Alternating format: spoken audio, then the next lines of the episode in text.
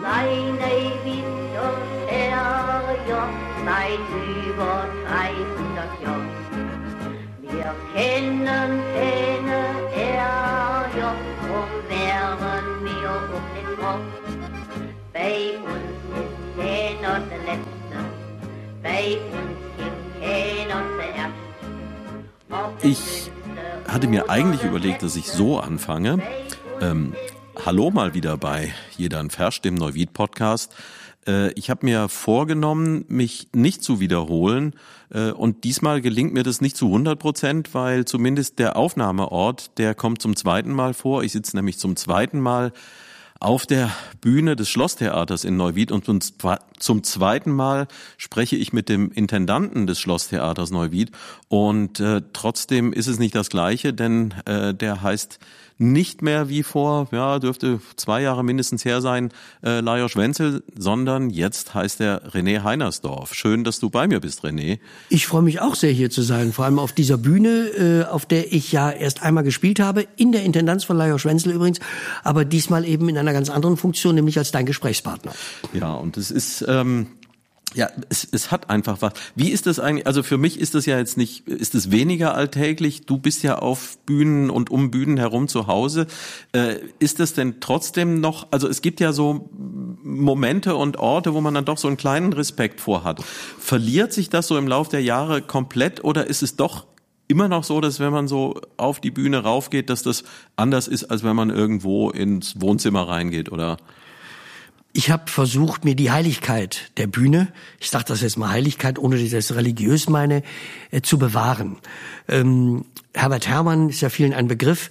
Der klopft zum Beispiel immer dreimal auf die Bühne, bevor er von einem Zuschauerraum über die Rampe auf die Bühne steigt. Das habe ich mir beibehalten, dass das nicht so was Selbstverständliches ist, dass man einfach eine Bühne betritt. Ja. Ähm, das ist jetzt bei mir nicht pathologisch. Es gibt ja Kollegen, bei denen das pathologisch ist. Der äh, Freund ähm, und Kollege äh, Thomas Fritsch, der ja leider verstorben ist vor zwei Jahren, der war äh, so panisch beim Betreten einer Bühne. Der hat in alle Ecken so ein Spucken simuliert und hatte überall Figuren äh, platziert, die ihn beschützen sollen. Also für den war das wirklich äh, ein derart ähm, mystischer Ort, obwohl er ja nun wahrscheinlich noch auf viel mehr Bühnen gestanden hat als ich, äh, dass das äh, fast zur Phobie wurde, äh, so eine Bühne zu betreten. So bin ich nicht, aber ich finde schon, dass die Bühne etwas Besonderes ist. Esse zum Beispiel nicht auf einer Bühne, äh, ich pfeife Außer nicht. Außer das Stück erfordert, oder?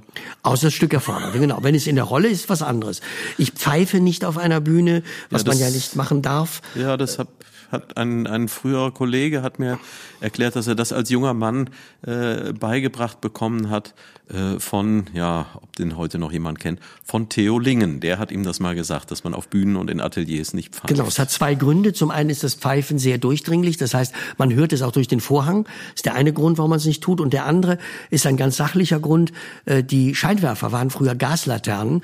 Und wenn es gepfiffen hat, dann war eine quasi undicht beziehungsweise nicht angezündet und das Gas strömte aus. Das heißt, das Pfeifen war ein äh, Zeichen dafür, dass Gas ausströmt und insofern hat man den Schauspielern verboten zu pfeifen, weil sofort äh, der äh, zuständige technische Leiter Sorge haben musste, dass äh, äh, da entzündliches äh, Gas äh, über die Bühne strömt und deshalb pfeift man nicht. Und da gibt es so ein paar Sachen, die ich auf Bühnen nicht tue oder äh, dann eben doch tue, äh, um diesen ja heilig ist so ein, so ein großes Wort, diesen besonderen Ort einfach auch äh, vor sich selber zu schützen. Ja. Okay, ich habe da noch eine andere Interpretation gehört. Also du hast jetzt zwei Argumente gegen das Pfeifen äh, angesprochen. Äh, das dritte, was ich noch kannte, war, äh, dass das ja auch als ein Auspfeifen interpretiert werden könnte äh, und dass man das eben unter Kollegen dann auch lieber vermeidet. Das kannte ich nicht, aber das werde ich äh, zu meinen beiden dazu addieren.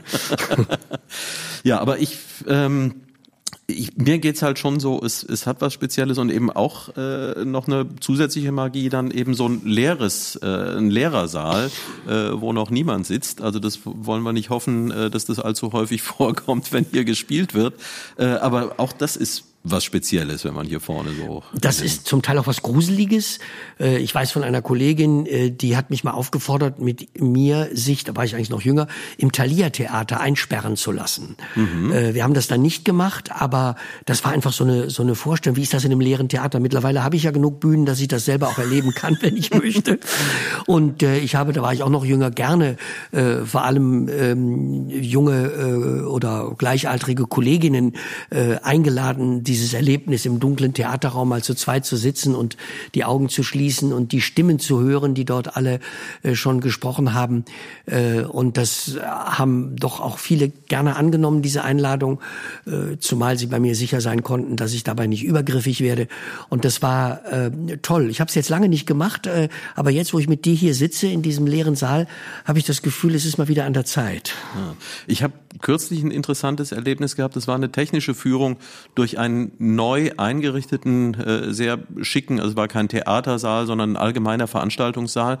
Und da kam man rein und hat sich erstmal gewundert, äh, weil das sah ja beinahe schäbig aus, weil die Stühle, die hatten alle unterschiedliche äh, Farben. Also die waren nicht exakt gleich, sondern so leicht unterschiedlich äh, und nach hinten hin gestaffelt äh, wurden die dann auch dunkler. Also daran hat man gemerkt, das war jetzt nicht komplett reiner Zufall und ja, das war eine Führung und da hat man uns dann erklärt, dass es zwei Hintergründe dafür gibt. Also A, ein sehr hochwertiges Material, äh, von dem man sich jetzt nicht Unmengen noch ins Lager legen kann. Äh, und selbst wenn man es täte, äh, da wo sie ins Licht kommen, altern sie ja anders. Deswegen haben sie gesagt, wenn wir die alle so ein bisschen leicht unterschiedlich machen und wenn wir dann später mal einen austauschen, dann sieht's halt dann nicht mehr schäbig aus, sondern sieht so aus wie gewollt. Und der zweite Teil nach hinten dunkler, sodass, wenn man da dann auch kein Licht einschaltet und wenn der Saal vielleicht doch mal nur halb voll geworden ist, dass die Künstler das nach hinten hin nicht wahrnehmen, weil es denen natürlich deutlich lieber ist, nicht nicht leere Stühle zu sehen. Und man sieht es in Stadien, das hat auch noch eine Bewandtnis, äh, dass die Stühle, die farbig äh, abgesetzt sind, wirken nicht so leer. Ne, ich äh, mhm. erinnere mich, als Corona-Zeit war, haben wir im riesengroßen Schillertheater gespielt, die komplexen Väter, die wir auch hier in Neuwied ja. äh, mit Jochen Busse und Hugo Egon Balder gespielt haben. Und äh, da galten ja noch die Abstandregeln. Und der dortige Theaterdirektor Martin Wölfer hatte eine sehr schöne Idee.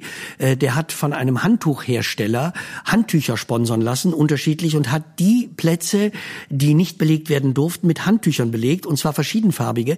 Und dadurch hatte man von der Bühne aus gar nicht das Gefühl und auch im Saal, dass die leer sind. Man dachte, da sitzen Leute halt, die, die Frau mit einem, umhaben. Ja, die eine grüne, ein grünes Kleid anhat oder ein rotes oder ein gelbes. Und durch dieses bunte, man kennt es eben von Stadien, fällt einem nicht so auf, dass die Plätze gar nicht belegt sind. Das äh, ist auch noch ein positiver Seiteneffekt von verschiedenfarbigen Plätzen. Tja, was man sich äh, hier, bin ich mir relativ sicher, unter anderem äh, davon erhofft hat, äh, als man dich mit diesem Job betraut hat, äh, war, dass es möglichst selten die Situation entsteht, dass es hier äh, leere Plätze gibt. Lass uns mal so ein bisschen äh, vorne anfangen, weil ich glaube schon, der den Namen haben viele schon mal äh, gehört und bekannt ist er auf jeden Fall. Äh, aber ja, erzähl doch mal so, so ein bisschen, wie bist du da hingekommen, äh, wo du dich heute befindest, wo du äh, jedes Mal erst überlegen musst, wie viele Theater du denn so leitest. Also äh, äh, ich beantworte mal äh, die letzte Frage als erstes. Ähm, gibt ja viele Leute, sagen, die sagen, der ist größenwahnsinnig, der kann doch hier nicht sechs Theater verantworten und so. Äh, die Zeit heute erfordert es, dass diese Theater in einer Art Vernetzung arbeiten. Betrifft übrigens auch Neuwied. Ich würde mal sagen, von den sechs Theatern gibt es mindestens vier, die wahrscheinlich nicht mehr existieren würden ohne dieses Networking. Mhm. Ne? Und man stellt sich dann immer vor, sagt, ja, was soll das denn jetzt? Der macht irgendwo eine Produktion, dann wird die überall durch durchgenudelt. Das ist ja nicht der Fall. Die wird, äh, wie jetzt die Premiere, die wir äh, hier erleben, äh, wird natürlich jedes Stück auf die äh, äh, jeweilige Stadt zugeschnitten. Mhm. Ne, wir arbeiten schon noch mal richtig deutlich daran, damit man eben nicht das Gefühl hat, ach, da kommt jetzt irgendwie so eine Tournee-Vorstellung äh, hin und jetzt spielen sie es halt auch noch in Neuwied oder in Essen oder in München, sondern wir versuchen natürlich sehr deutlich, äh, das dann auch als Hommage an diese Stadt äh, zu gestalten gestalten. Und gerade die Landesbühne erfordert das, weil sie ja auch diesen, äh, diesen Auftrag äh, hat.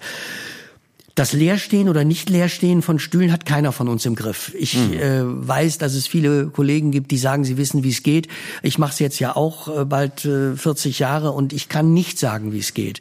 Ich habe das nie, äh, nie ein Rezept gefunden, wie man ein Theater vollkriegt. Man hat Glück und die Leute sehen etwas, was mehrheitsfähig ist, oder man hat Pech und die Leute mögen es nicht so. Deshalb mag ich auch diese ganzen Studien nicht. Was will eigentlich das Publikum? Wir sind als Künstler nicht angetreten zu fragen, was will das Publikum? Wir sind angetreten mit etwas, was wir vertreten können, woran wir glauben, natürlich in der Hoffnung, dass die Leute es auch mögen. Und da ist oft der Fehler, dass dann Künstler sagen, ja, das ist zwar nicht angekommen, aber es ist Kunst, das interessiert mich nicht. Das interessiert mich sehr wohl, ob die Leute es mögen am Schluss, aber ich kann es nicht während der Arbeit äh, kalkulativ äh, einarbeiten. Natürlich gibt's Erfahrungswerte. Natürlich weiß ich, äh, und das wussten natürlich auch die Provokateure des Theaters, wenn sich einer auf die Bühne stellt und äh, in die Mitte der Bühne in einen Eimer äh, blutet oder kackt, dann kann es sein, dass sein Publikum das nicht so toll findet. Also die Erfahrungswerte hat man ja schon. Aber generell habe ich mich oft sehr auch vertan. Ja, äh, ich habe gedacht, das ist jetzt der Knüller und es ging so lala. Und bei anderen Sachen habe ich gesagt, na, ob das ankommt und es war plötzlich der Riesen, äh, der Riesenbrüller beim Publikum. Das ist, das ist schwer, äh, sagen wir, das vorauszusagen. Max Reinhardt hat mit 80 zu seinem Assistenten gesagt, so, jetzt weiß ich's, jetzt habe ich's raus. Ich weiß, wann die Leute kommen.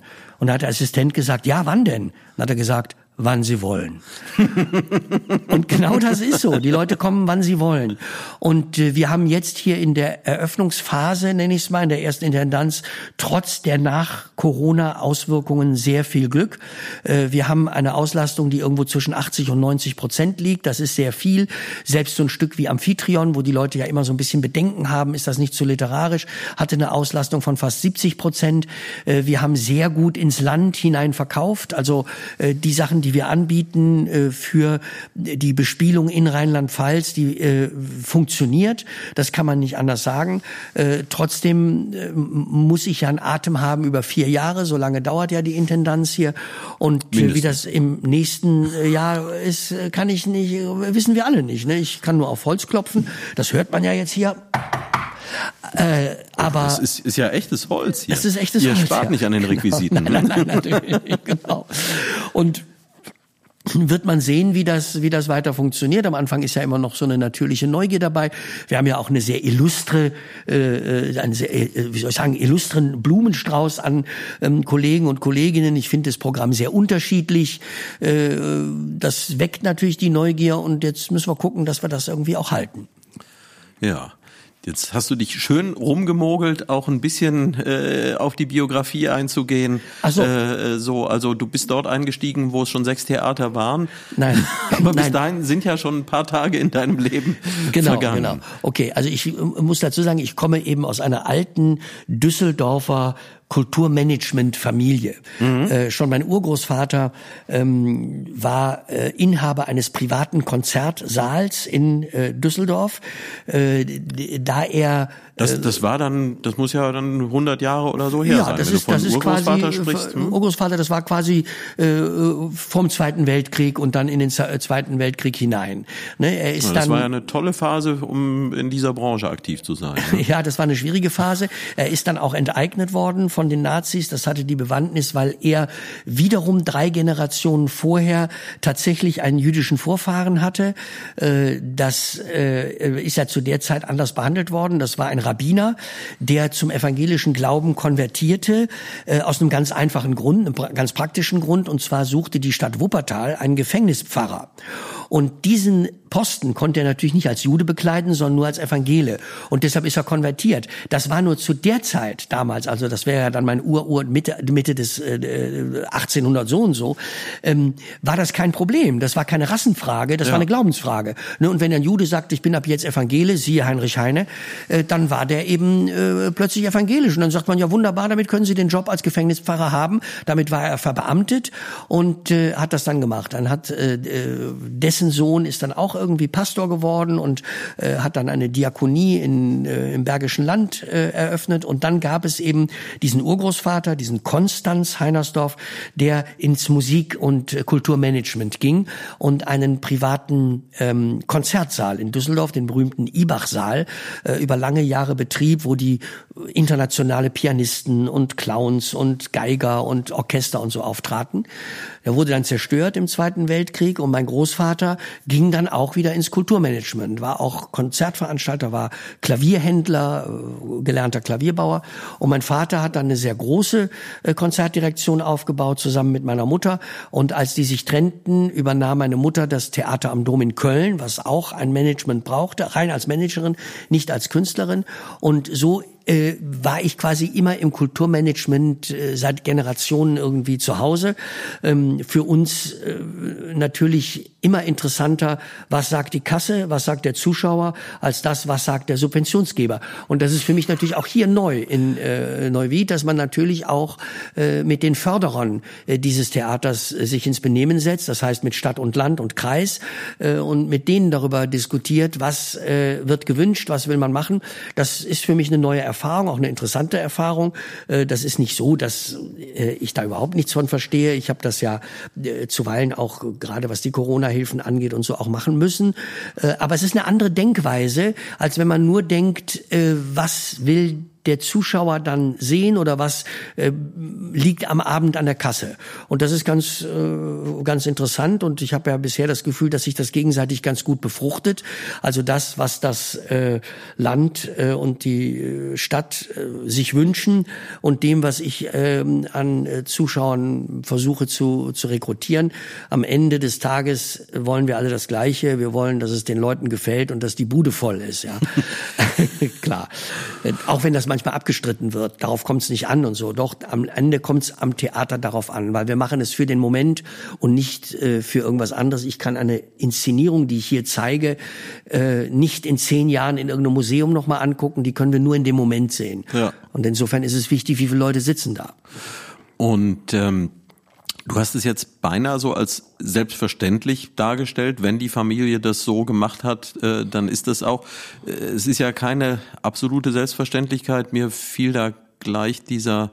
Es gibt so einen Monty Python Sketch, ähm, wo ähm, Oh Mensch, wie rum ging das? Also die normale Geschichte ist ja die, äh, dass ja, Leute aus, äh, wenn, wenn jemand aus der, aus, aus einem intellektuell anspruchsvollen Umfeld kommt und dann äh, in die andere Richtung gehen will und da was, ich krieg's nicht hin. Ich krieg's nicht hin, wie rum das war. Ich, nee, war das dann ein, es fällt ein, dir noch ein. Ein, ein, ein, der Sohn eines Kohlenminenarbeiters, der dann Künstler werden wollte. Nee, es war genau andersrum. Genau, einer, jemand aus einer Künstlerfamilie wollte unbedingt in der Kohlenmine arbeiten und musste sich da dann äh, diese, diesen Diskussionen auseinandersetzen. Das war jetzt dramaturgisch nicht besonders gut, aber doch, doch, äh, ich weiß genau, was du meinst. Ich weiß genau, äh, es, das, es, das man, es, es, gibt ja durchaus auch äh, gerade häufig, dass, dass Kinder nur überhaupt nicht das machen wollen, äh, was ihnen so ein bisschen in die Wiege gelegt war und ähm das war ja auch letztlich nicht der Fall, weil äh, meine Familie natürlich sehr im Musikbereich tätig war. Und ich habe mich als Zwölfjähriger, bevor meine Mutter dieses Theater am Dom übernahm, äh, schon äh, für Theater wahnsinnig interessiert. Ne? Ich bin äh, als äh, Zehnjähriger von zu Hause ausgebüxt, um abends in irgendein Theater zu gehen. Ah, ja. Oder einmal sogar von der Polizei gesucht, weil sie dachten, ich wäre entführt. Ich wollte nur in irgendein Theater gehen und mir das anschauen. Und ähm, äh, diese Komponente hätte wäre jetzt die, die ich quasi mitgebracht äh, habe. Aber dieses Denken, dass man Kultur auch so machen kann, dass sie sich zumindest wirtschaftlich trägt. Ich sage mhm. nicht, dass man mit Kultur irrsinnig viel Geld verdienen kann. Gibt's auch Leute, manche das, schon, manche können das, aber das weniger. ist sicher nicht so einfach. Aber ähm, dass sie sich zumindest trägt. Diese Denke, die habe ich natürlich mit der Muttermilch aufgesogen und die ist ja anti-deutsch, weil mhm. in Deutschland man ja der Auffassung ist, wenn etwas Kunst ist, kann es sich nicht tragen und wenn sich etwas trägt, dann kann es keine Kunst sein. Das ist keine Kunst, wenn das bezahlt wird von dem, was die Leute, die sehen wollen, an der Kasse ausgegeben wird. Das ist eine eine deutsche Denke ja. und die die ist, die halte ich natürlich für total falsch. Äh, sicher gibt es Kunst, die sich nicht trägt. Es gibt aber auch viel, was sich nicht trägt, was eben auch einfach keine Kunst ist, ja. und äh, umgekehrt ja, auch. Und es gibt eine Form von äh, Praktikabilität, äh, die zur Kunst wird. Ich äh, sag mal als Beispiel, du äh, stößt an finanzielle Grenzen in einer Inszenierung und hast unter Umständen dadurch einen Einfall, den du ohne diesen Zwang gar nicht gehabt hättest. Und der ist unter Umständen wesentlich künstlerischer als der Regisseur, der aus dem Vollen schöpfen kann, sagen, mir ist alles egal, ich will jetzt, dass äh, das Bühnenbild zusammenfällt und das von oben die Engel oder was auch immer. Äh, das ist dann vielleicht gar nicht so künstlerisch, weil man sagt, ja, das ermöglicht dann eine Technik, aber ein richtiger Einfall ist gar nicht dahinter. Ja, ja, das ist, ist ja ein ganz interessantes Spannungsfeld. Wir kommen da wieder ein bisschen in eine ähnliche Region, wo wir vorhin schon mal waren, äh, so dieses ähm, wann weiß man, was die Leute anzieht? Also auch nicht jedes Spektakel zieht ja unbedingt an. Also auch auch damit kann man äh, niemanden in den Saal zwingen und ja, man kann Rezepte ausprobieren und manchmal sind es große Namen, die ganz gut funktionieren, aber ein Garant sind ja selbst die nicht. Absolut nicht. Und man man ähm, hat auch während eines Produktionsprozesses, äh, man kann alle äh, Parameter, alle Zutaten äußerst gewissenhaft äh, bereitstellen und trotzdem geht's daneben. Das ist das ist tatsächlich wie in der Küche. Ne, ich habe alles da, ich habe eine, eine Anweisung, wie es machen soll und am Ende schmeckt's nicht ganz so, wie ich gedacht habe. Ja. Und beim anderen Mal gehe ich hin und sage, komm, ich würfel ein bisschen was zusammen und dann sagt, wow, das schmeckt ja richtig gut. Das ist beim Theater nicht anders. Ne? Mhm. Äh, können wir ja ruhig offen drüber reden. Hier unsere Produktion mit Desiree Nick und Anushka Renzi, da waren eigentlich die Zutaten perfekt. Mhm. Ne? Also zwei Promis, die auch noch noch durch eine aktuelle Fehde äh, in der Presse äh, äh gut beleumundet sind oder zumindest beachtet, ja. Äh, ja, die, die, die auch mit dem, also heute zieht ja schon auch Krawall am besten und genau, da kann man ja durchaus genau, von Krawall sprechen, der da dann, stattgefunden hat. Dann ein hatte. Regisseur, der immerhin bei Karin Henkel gelernt hat und so, also der am, am Kölner Schauspielhaus gearbeitet hat, also jemand, der äh, auch eine Reputation hat und so und äh, dann ein Stück, was äh, preisgekrönt war, dieses Bette und Joan, mhm. äh, hat ja irgendwo mal Preise abgeräumt und das äh, Ergebnis war aufgrund verschiedener Umstände äh, zwar nicht schlecht, aber es war nicht ganz so fulminant, wie ich mir das erhofft hatte. Ja. Ne, das muss man einfach fairerweise sagen und äh, äh, hat sich natürlich mittlerweile dann auch eingespielt, auch hier in Neuwied schon eingespielt und es gab fulminante Abende, ganz toll, aber äh, äh, es war holpriger der Weg, als die Zutaten es haben vermuten lassen. Ja, ja, erstaunlich und ähm, ja, ich habe es vorhin, also wir sitzen ja hier auf der Bühne jetzt, also das, wie du schon vorhin auch andeutetest, äh, es ist jetzt Vergangenheit und es wird eben hier nicht mehr stattfinden äh, und es geht jetzt aber weiter. Also wir sitzen hier in, Moment, wir haben jetzt äh, am 9.2. Äh, ist 5 Uhr gerade vorbei, also es geht noch zweieinhalb Stunden, dann werden hier andere Leute unterwegs sein, denn heute ist Premierentag. Richtig, heute ist Premierentag. Ähm, das ist zum Beispiel eine Produktion, für die ich absolut die Hand ins Feuer lege. Äh, Nein zum Geld von einer ähm, französisch-spanischen Autorin Flavia Coste, äh, die äh, eine tolle Variation über Geldfragen geschrieben hat, die einfach ähm, mal spekuliert hat, was ist, wenn jemand einen Riesengewinn macht und er lehnt diesen Gewinn ab weil er sagt, ich habe doch alles, was ich brauche, nämlich euch, also seine Familie. Und das Stück spielt an dem Abend, wo er seiner Familie erklärt, warum er auf 162 Millionen verzichtet hat. Und da kann man sich vorstellen, wie die Diskussionen aussehen. ja, aber tatsächlich auch auch sehr reizvoll vom, vom Thema, weil es ja ein äh, sehr spannendes Thema ist. Es äh, gibt ja Forschung, es gibt ja nichts, wozu es keine Forschung gibt. Und gerade zu dem Thema, äh, da ist belegt, dass diese Gewinne, von denen ja viele, viele Menschen äh, träumen, äh, dass die in der Regel äh, nicht dazu führen, dass jemand glücklicher wird und dass äh, möglicherweise tatsächlich die hier angedachte Lösung äh, diejenige ist, äh, die langfristig dazu beitragen kann, äh, glücklicher zu sein, als wenn man es annehmen würde. Schwer äh, auszumalen, aber ähm, ich denke, da darf man den Forschern ruhig glauben. Das denke ich auch. Es wird ja auch, werden auch Beispiele genannt. Äh, dann, äh, so argumentiert er ja auch, dass er eben referiert, was Leuten passiert ist mit großen Gewinnen. Und das hat die Flavia Costa sich nicht aus den Fingern gesogen. Das ist ja, ist ja in der Tat so. Ne? Und er beschreibt zum Beispiel einen Fußballer, also der, der das Geld ablehnt, ein Fußballer, der extra nach Paris gefahren ist, um einen Friseur zu besuchen und äh, diese ganze Aktion hat ihn 10.000 Euro gekostet mit Privatjet und sie sagt, ja, das ist doch schön, dass er das macht. Und sagt er, nein, er hatte eine Glatze. also das heißt, äh, jemand, der eigentlich keine Frisur braucht, sucht dann verzweifelt nach etwas, wo er dieses Geld einsetzen kann, ne, obwohl er eigentlich keine Frisur benötigt hätte. Ja, ja und es gibt ja tatsächlich auch, auch Beispiele von, von Menschen, die ein Vermögen weggegeben haben äh, aus philosophischen Überlegungen und Überzeugungen und äh, naja, aber das lenkt uns vielleicht jetzt so ein klein bisschen hier vom Schlosstheater weg. Natürlich. Ähm, vielleicht jetzt mal an die Stelle. Ähm, also wenn man an Geld interessiert ist, schlage ich vor, nicht am Schlosstheater Neuwied zu arbeiten. Äh, und wahrscheinlich an vielen The anderen Theatern auch nicht richtig, unbedingt. Richtig, also das, genau.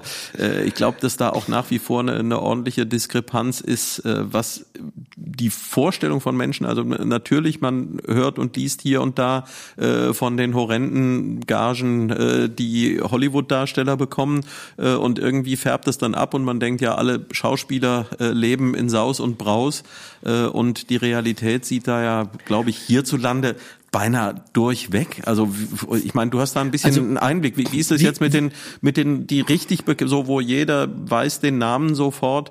Ähm, also ich glaube, als Geschäftsführer von einem mittelständischen Unternehmen steht man sich wahrscheinlich in den meisten Fällen trotzdem noch besser, oder? Also äh, drei Anmerkungen dazu. Erstmal die äh, Hollywood-Größen, wo wir die Gagen erfahren, ist ja eine Handvoll, ja, oder ja. zwei oder fünf Handvoll. Mehr sind es ja nicht. Und ähm, die Gagen, die wir in Deutschland hören, die klingen oft auch gar nicht so schlecht. Man darf noch nicht vergessen, die werden natürlich sehr punktuell verdient. Ja, also wenn jetzt äh, eine Gage rumgeht von einem Schauspieler und man sagt, was, der kriegt 5.000 Euro äh, Drehtagesgage, dann sagt man, wow, ist ja super.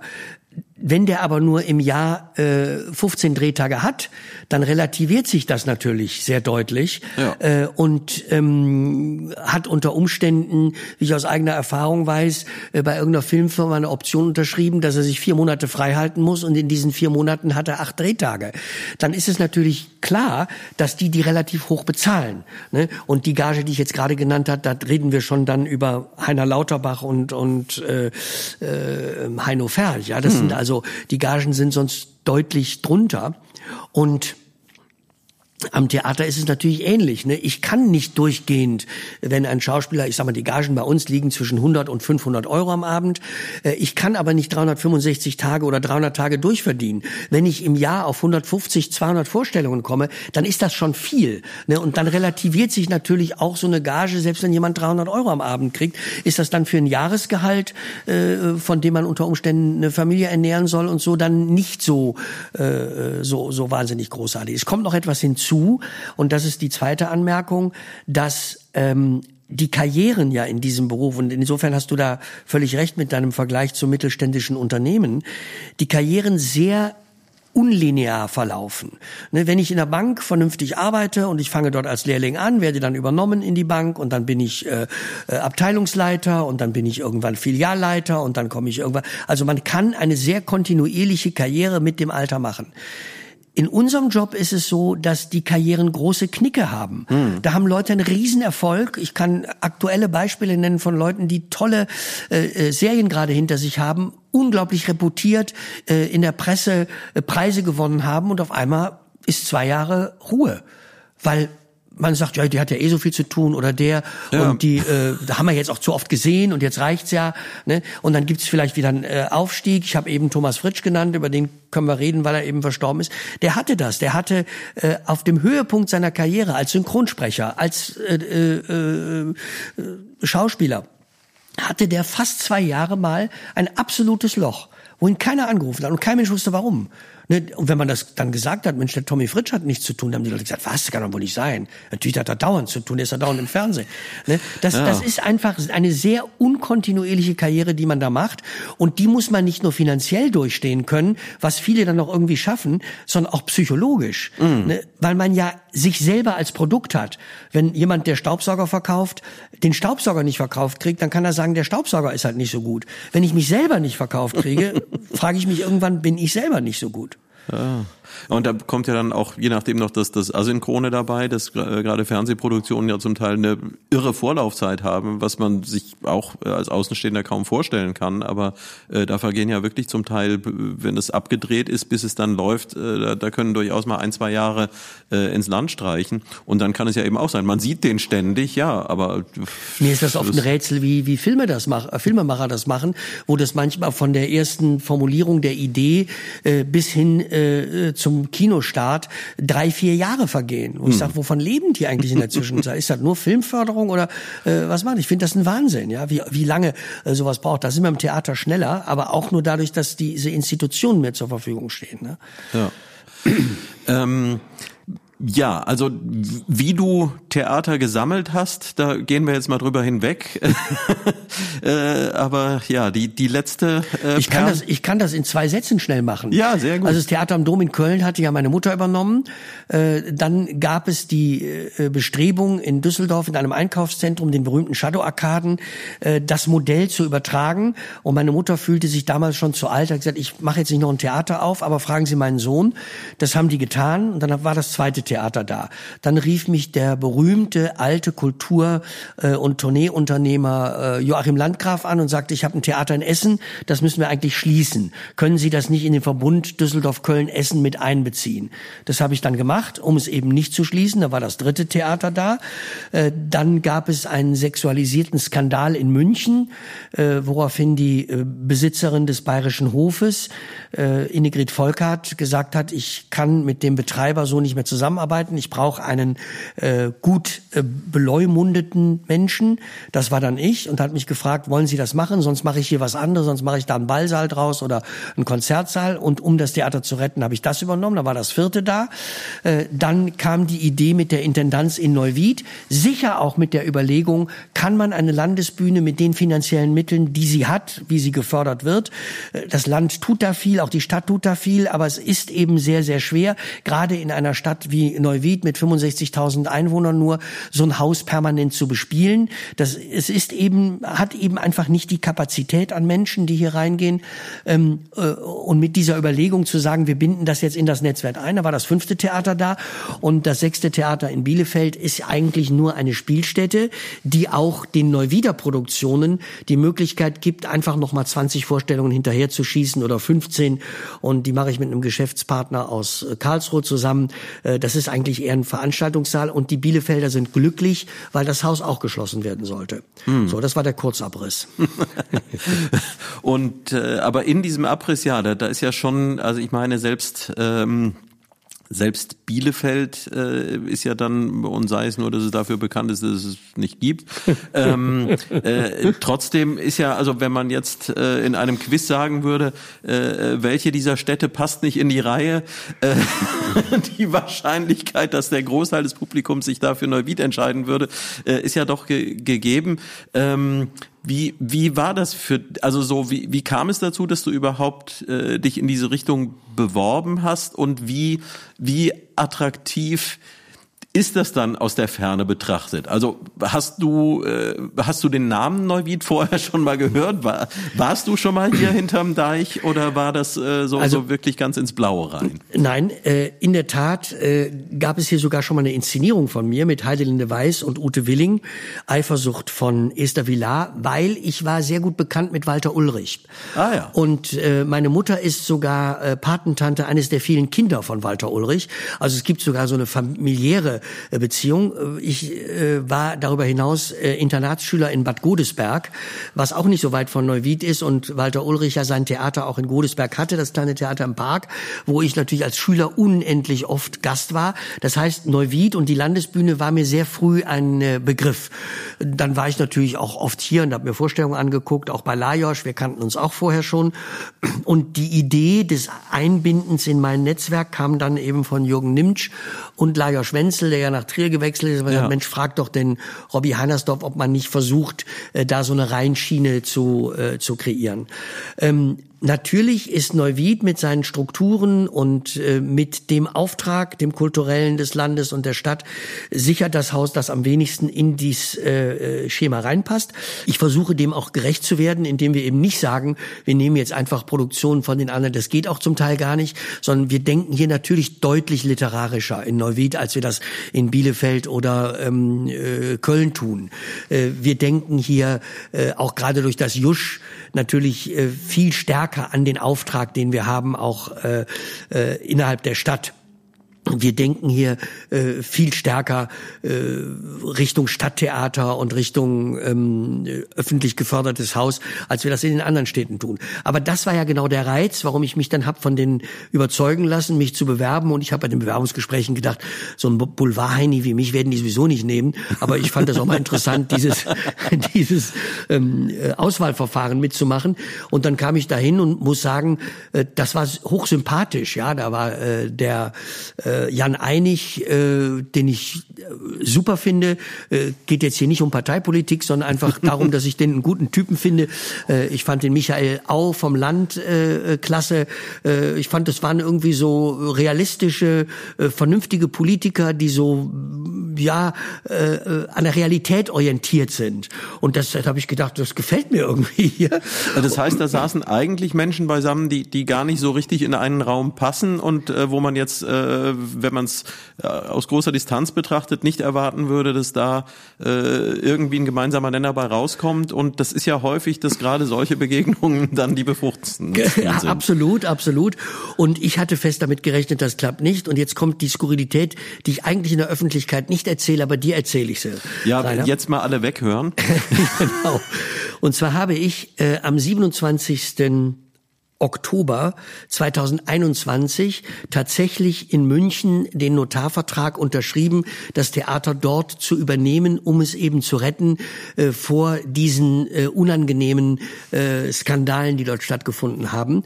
Und ähm, fuhr mit dem Auto äh, auf der Autobahn und mich rief Jürgen Nimtsch an, an gleichem Tage und sagte, wo bist du? Und also der, der Geschäftsführer, er ist so, das ist der Geschäftsführer hier, viele, genau. Viele kennen ihn, aber nicht jeder. Genau, ehemaliger Oberbürgermeister von Bonn, äh, immerhin. Und sagte, René, wo bist du gerade? Und ich sag, du, ich bin jetzt im Autobahnkreuz Meckenheim.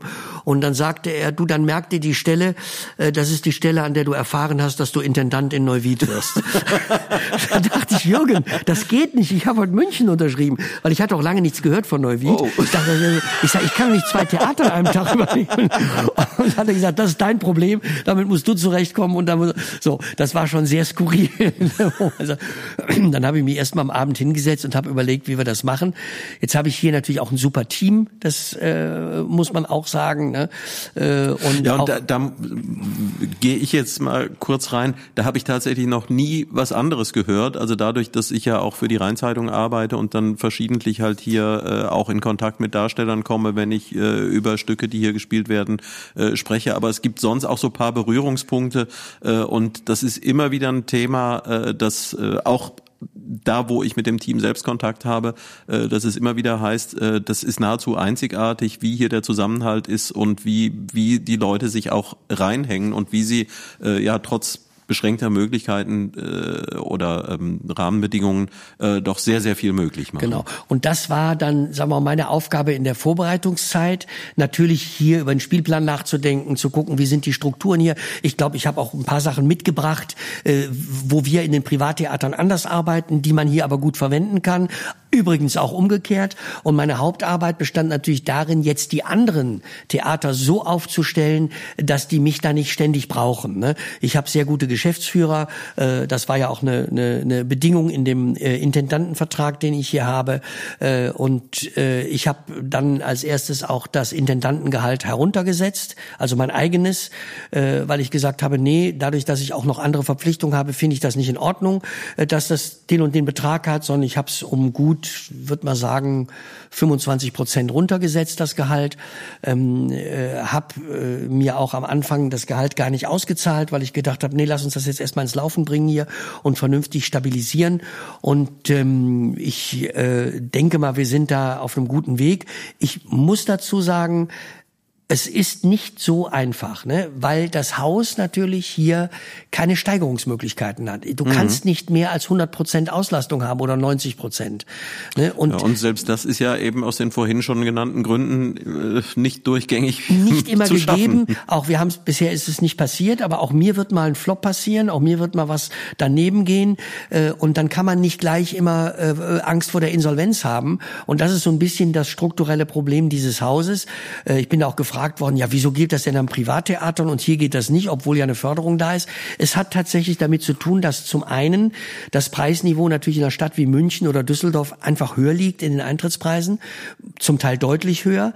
Und zum anderen die Häuser größer sind und zum Dritten wir natürlich viel mehr Vorstellungen spielen. Wir spielen hier ein Stück etwa 20 Mal in Neuwied und dann spielen wir es noch 20 Mal auf Tournee. Dann kommt man so auf 40 Vorstellungen. Ähm, da, und das mit 280 Zuschauern. Und jetzt mal im Vergleich, in München spielt man allein im Haus 50 Vorstellungen mit 600 Zuschauern und 10 Euro mehr im Preisniveau in etwa. Mhm. Da versteht man natürlich. Und die Gagen sind aber ungefähr identisch. Ja. Ne, klar, Herr, Herr Busse kommt natürlich mir entgegen, wenn er in Neuwied spielt, weil er das auch sehr mag hier und sehr liebt. Und das äh, möchte ich übrigens sagen, das haben alle Schauspieler bisher. Es, ich habe bisher noch keinen gehabt, der nicht gerne hier war. Mhm. Und das finde ich ein Riesenkompliment an die Stadt, ne, wo wir ja wissen, in der Innenstadt können wir einiges tun, um sie hübscher zu machen. Aber trotzdem sind die Leute gerne hier. Also sie mögen es. Ja. Und ähm, äh, kommt einem auch entgegen, aber die Gage ist natürlich jetzt nicht die Hälfte oder so. Und das ist, das ist so ein bisschen ein strukturelles Problem, äh, wo man sicher sich sich in Zukunft Gedanken machen muss, wie stellen wir die Landesbühne oder das Schlosstheater äh, auf, äh, dass ähm, sich das gut trägt. Ja. Jetzt hast du schon den Oberbürgermeister gelobt, äh, du hast das Team gelobt und du hast gesagt, das äh, dass, dass alle Darsteller äh, gerne hier sind. Jetzt mal doch bitte von, nee, zuerst sagst du mir noch, wo kommt der Robby her? Weil mein Vater hieß René und mein Großvater hieß auch René und das, das um zu unendlichen Verwechslungen geführt hat, hat meine Mutter mich irgendwann Robby genannt. ja. Und was, was schätzt Robby denn besonders an Neuwied? Ich bin sehr gerne bei Pino. das habe ich von der anderen Seite auch schon gehört. Ja. ich hoffe, dass das, äh, dass äh, Pino auch da bleibt.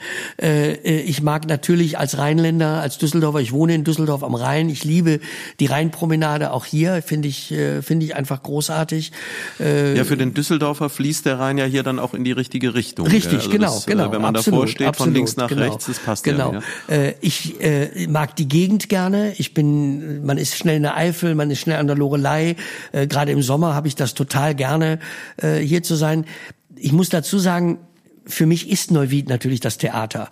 Und ich verbringe ja naturgemäß relativ viel Zeit dann hier, entweder im Haus oder im Gästehaus. Wir haben ein sehr schönes Gästehaus.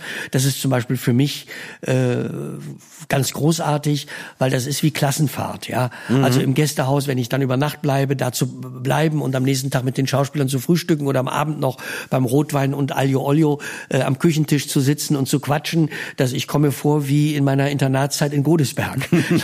also das ist etwas, was ich sehr schätze hier in. Äh, ja, das, das sind ja dann auch wieder solche Qualitäten, wo wir wir wieder da sind, äh, was, was hier das Stück eben anspricht. Ähm, ja, also es hat sicherlich was äh, irgendwie in einem super schicken, hochwertigen äh, Fünf-Sterne-Hotel zu sein. Äh, aber die Qualität, die man äh, da haben kann, äh, wo man sich äh, behilft und wo man dann mit ein bisschen Kompromiss, äh, aber in einer guten Gemeinschaft beisammen ist, ja, das, das kann der tollste Oberkellner und das äh, am schicksten arrangierte äh, Menü nicht ausgleichen. Wir haben ja den Namen Jochen Busse eben schon erwähnt. Ich habe ihn gerade heute getroffen, weil er in Bonn äh, ein Stück von mir spielt, was er übrigens auch in Neuwied spielen wird. Als der damals hörte, beim ersten Mal, wir wohnen da in einer Art WG zusammen äh, mit Balder und hat er gesagt, sag mal, ihr habt sie doch wohl nicht alle, ich bin über 80, ich ziehe doch nicht in eine WG.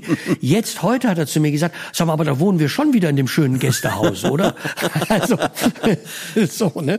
So ist die Entwicklung dann oft. Ja. Äh, dann sind wir auch gleich an der Stelle. Wir haben jetzt schon ein bisschen über Neuwied gesprochen angesprochen. Äh, vielleicht ist er ja auch schon gefallen, äh, aber die Frage, die halt jeder, der bei Jedern Fersch zu Gast ist, gestellt bekommt, ist ja äh, die nach dem persönlichen Lieblingsort hier in Neuwied. Und äh, was fällt dir denn da spontan ein? Spontan fällt mir natürlich der Rhein an. Spontan fällt mir übrigens auch die andere Rheinseite ein, wo man auf das Schloss von Neuwied gucken kann. Da bin Stimmt. ich auch sehr gerne. Das habe ich oft gemacht zwischen Proben. Bin ich einfach mal rübergefahren über die Brücke und habe mal drauf geguckt, so eine Draufschau, die ich sehr schön fand. Äh, mir gefällt es sehr, auch vor dem Schloss zu stehen. Und es gibt neben Pino noch ein zweites Restaurant, was ich sehr, sehr gerne mag. Das ist das Fischrestaurant von äh, Burkhard Weller oben und die Gegend drumherum, wo man auch wunderschön äh, spazieren gehen kann. Ja, ja, und ja, schöne Ecken gibt's halt wirklich äh, eine Menge hier. Äh, und äh, wie vier Jahre, sagtest du, sind es auf jeden Fall noch. Also dann hast du hoffentlich noch Gelegenheit, äh, noch viele von den anderen Ecken kennenzulernen. ich habe natürlich mir in der Vorbereitung, das habe ich für notwendig gefunden, das habe ich allerdings vor dem ersten Bewerbungsgespräch schon gemacht. Ich war natürlich im Röntgenmuseum, ich war im Flippermuseum, ich war im Escape Room. Also ich habe mir natürlich die vielen Sachen angeguckt, die Neuwied zu bieten hat. Und das ist erstaunlich. Und ähm, hier der Betreiber, der Oliver äh, Grabus. Gabus, von der sagte neulich mal in so einer Stadtentwicklungsrunde, in der ich auch war, also in Neuwied kann man getrost drei Tage bleiben, ohne sich zu langweilen. Und das kann ich bestätigen. Ja, ja, ja, da ist was dran. Und wenn man dann eben noch ein bisschen äh, drumherum guckt, also sieht, äh, dass Neuwied ja eben zumindest äh, seit 1970 ein bisschen größer geworden ist, äh, wenn man dann eben die umliegenden äh, Orte noch dazu zählt, äh, da kommt ja auch noch einiges. Und da vielleicht noch mal von mir aus gerne auch als Abschlusswort. Eins darf man nicht vergessen.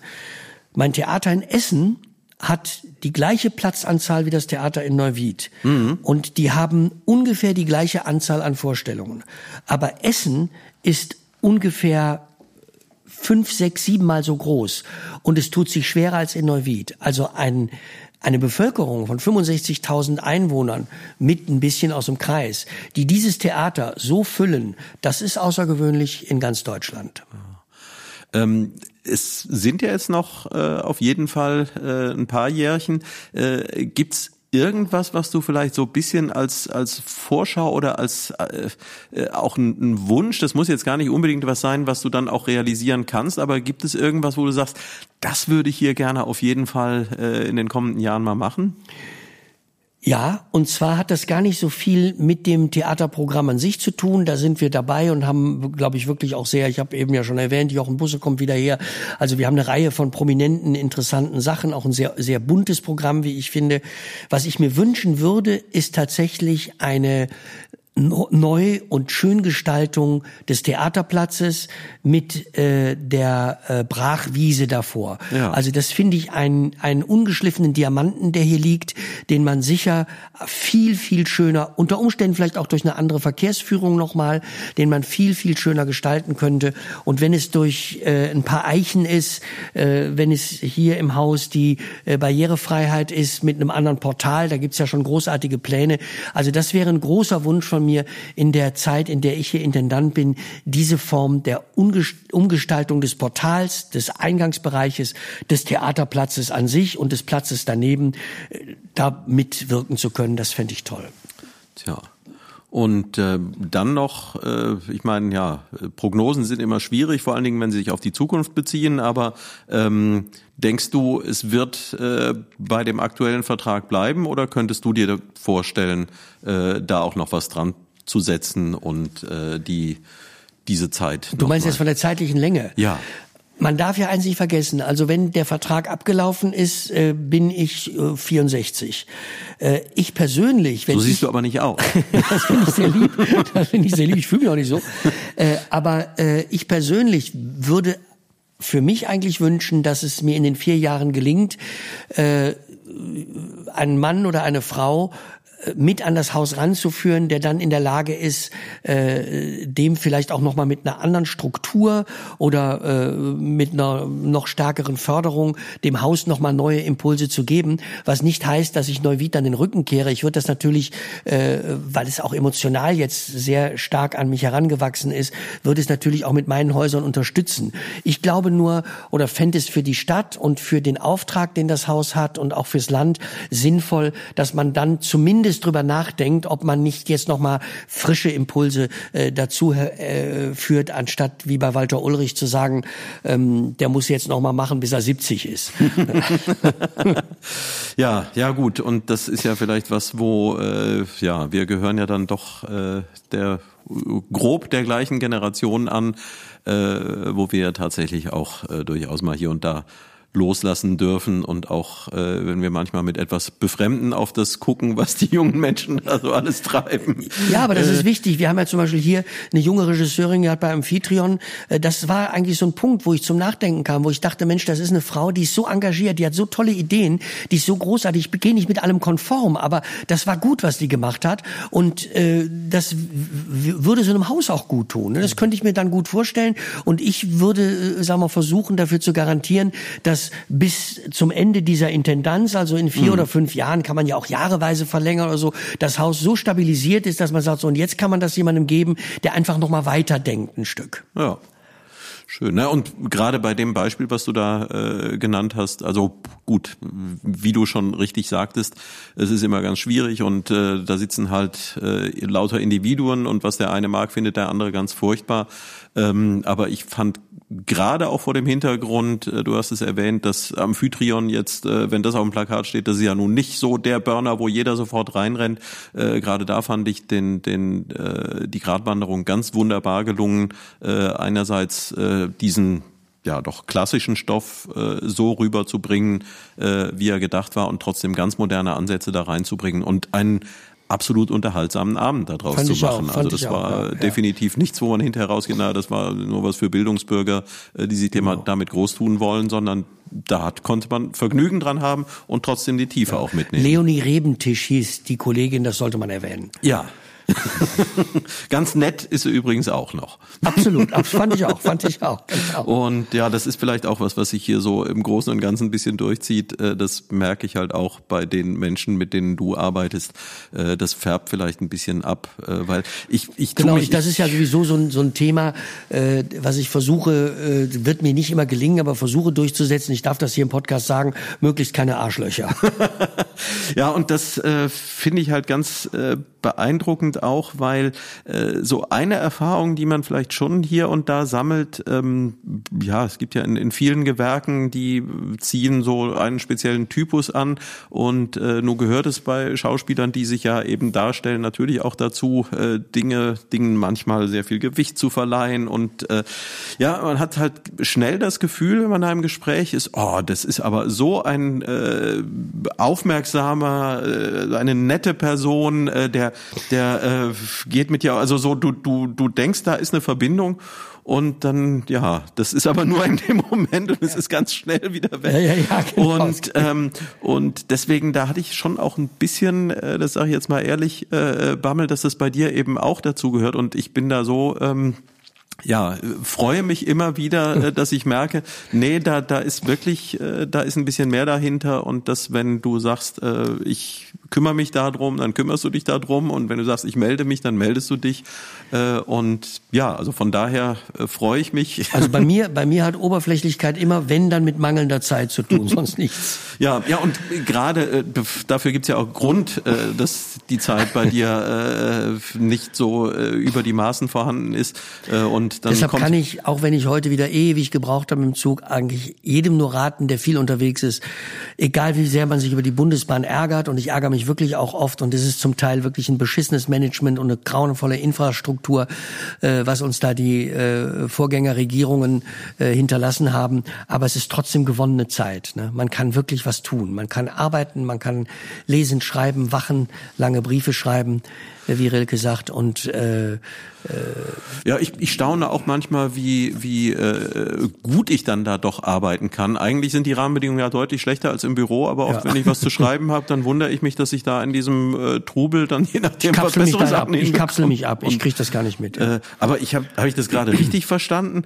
Äh, Im Moment ist der Trend doch, dass man sagt, äh, das ist doch alles die gegenwärtige Regierung schuld. Die müssen doch all das. Ja, das äh, finde ich, das weiß ich nicht. Also ich, ich, die, die Infrastruktur Infrastruktur ist ja vorher und mein Eindruck, äh, obwohl ich sicher auch äh, äh, in den langen Jahren äh, irgendwann mal Frau Merkel gewählt habe, aber ich finde, äh, sie hat halt sehr stark als äh, Reagiererin gearbeitet. Auf Krisen hat das sich auch gut gemanagt, aber die Infrastruktur dieses Landes ist ja eine Katastrophe. Wenn ich das ver vergleiche mit Italien, über das alle so lächeln, ja in der Lombardei oder so, wo es selbstverständlich mittlerweile zwei Trassen gibt, eine Schnellstraße für Züge, eine langsame Trasse. Also dieses äh, ständige Verspätung wegen eines vorausfahrenden Zuges, das gibt's da gar nicht, ne, weil die, die eine ganz andere Taktung haben, eine ganz andere äh, äh Zuverlässigkeit dort, was das angeht, was die Digitalisierung angeht, was all diese Dinge angeht, die äh, auch unter den Behörden untereinander. Ne, ich sag mal Stichwort äh, ähm, äh, Grundsteuer, Neuberechnung, wo man sagt, die, die, die, die Unterlagen liegen alle vor, die Daten sind alle da, die hätten sich nur untereinander vernetzen müssen, diese äh, Behörden. Und das ist bis heute nicht geschehen. Das geht in anderen Ländern wirklich besser. Und das hat die äh, Vorgängerregierungen haben das einfach brach lassen. Die haben sich da nicht drum gekümmert. Und das fällt uns jetzt auf die Füße. Und da kann man jetzt nicht sagen, Herr Scholz und Herr Habeck und Herr Lindner sind schuld. Äh, das ist jetzt auch nicht meine Lieblingsregierung, aber äh, die sind jetzt schuld, dass die, dass die Schienen marode sind. Nee, das ist 20 Jahre her, dass das äh, ein Problem war. Ja, also ich habe das vorhin auch nur äh, ein bisschen, weil ich, weil ich diese Wahrnehmung äh, mitbekomme und weil ich das eben so, so ein bisschen erschreckend finde, äh, dass eben ja die, die einfach äh, ordentlich Ärger an den Hacken haben, so weil, weil sie vieles aufräumen müssen äh, und weil eben auch sich die Welt so dermaßen verändert hat und so intensiv verändert, äh, die haben es schon auch ein bisschen schwieriger als vorher und dass, dass man denen dann so viel Wind ins Gesicht bläst. Du sprichst mir aus der Seele und ich verstehe auch diese Argumentation nicht, ja, die sind dauernd verstritten. Ja und? Das ist doch Demokratie, Gott sei Dank sind sie verstritten. Ich finde das gut, dass die FDP als Korrektiv oder als Kompass da eingreift. Ich finde es gut, dass Habeck plötzlich sagt, nee, so können wir es nicht machen. Das ist mir tausendmal lieber, als irgendeine eine, ähm, Regierung, die eine absolute Mehrheit hat und alles durchsetzt, was sie so auf ihrer Agenda hat. Das äh, hatten wir ja auch. Ja, Frau Merkel hatte ja die große Koalition mit einem schwarzen Haushalt und hat das nicht hingekriegt, hat es trotzdem nicht angepackt. Ne? Und hier sind die Schwierigkeiten wesentlich größer, wie du zu, äh, zu Recht sagst. Und äh, die Auseinandersetzungen finde ich eher produktiv. Ja, dann ist man mal äh, anderer Meinung. Ne? Und äh, ich sage jetzt hier aktuelles Beispiel mit der Lieferkettengeschichte. Ne? Ich ähm, äh, habe natürlich das erstmal nicht verstanden, warum die FDP das blockiert, weil ich das für eine gute Maßnahme gehalten hat.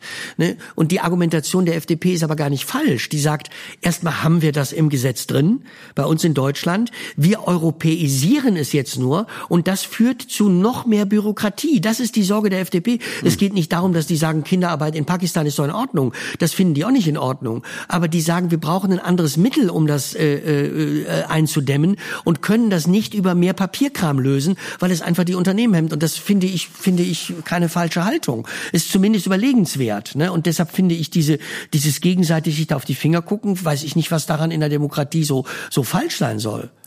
Und äh, um da dann nochmal eben, äh, kurz bevor wir dann wirklich auch aufhören müssen, weil wir gleich, äh, ich merke im Hintergrund kommen schon die ersten, äh, die hier auf der Bühne auch arbeiten wollen. Ähm, äh, ich kann mir vorstellen, äh, dass Theaterproduktionen wenn da im Probenbereich alles irgendwie ganz glatt läuft und alles sehr harmonisch ist und so, äh, dass das nicht unbedingt die Stücke sind, bei denen äh, nachher auch wirklich was Tolles auf die Bühne kommt. Ich denke, da gehört auch ein bisschen Reiberei dazu und auch äh, mal unterschiedlicher Meinung über den Weg, der einzuschlagen ist. Absolut. Ich habe Produktion erlebt, da haben sich alle während der Produktion totgelacht und waren ganz erstaunt, dass im Publikum keiner lacht. Gut, dann haben wir noch einen schönen Bogen gespannt vom, vom Neuwied bis zur äh, Bundespolitik. ähm, und wir lassen jetzt die Leute mal hier ihre Arbeit machen und ich bin gespannt auf diesen Abend und hoffentlich auf noch viele. Ähm, es gäbe sicherlich noch eine Menge mehr, über das wir hier sprechen könnten. Ich glaube, zwei, drei Stunden würden wir locker hinbekommen. Ohne Probleme. Äh, aber so viel Zeit hast du ja nicht. Äh, Nein, vor allem so, so viel Zeit haben die Hörer meistens nicht. ich bedanke mich jetzt noch mal ganz schnell bei Peter Dümmler, der ähm, diese Aufnahme, die hier unter besten Rahmenbedingungen entstanden ist, am Ende äh, wieder in eine ganz tolle akustische Form bringen wird. Äh, wie immer, vielen, vielen Dank, Peter, äh, dass du ehrenamtlich hier äh, dafür sorgst, äh, dass äh, Robby und ich uns nachher gut anhören und wer auch immer äh, was mit Tonproduktion vorhat hier in und um Neuwied, äh, Mischung, Aufnahme, was auch immer, Peter Dümmler, Merlin Sound in Heddesdorf ist die Adresse. Äh, und wenn man hier ins Theater gehen will, ja, da gibt's nur eine Adresse, nämlich das Schlosstheater. Und vielen, vielen Dank, René Heinersdorf, äh, dass du mit mir gesprochen hast. Jetzt flackern hier die Lichter. Schade, dass wir das nicht im Bild haben. Ähm, Dank dir nochmal und Danke dir, ich Rainer. wünsche für heute und für die kommenden Jahre dann ganz viel Erfolg. Das war's bei der passend zum Alter 60. Folge von Jedern Ferscht und Tschö, Sölte Klasens Rainer.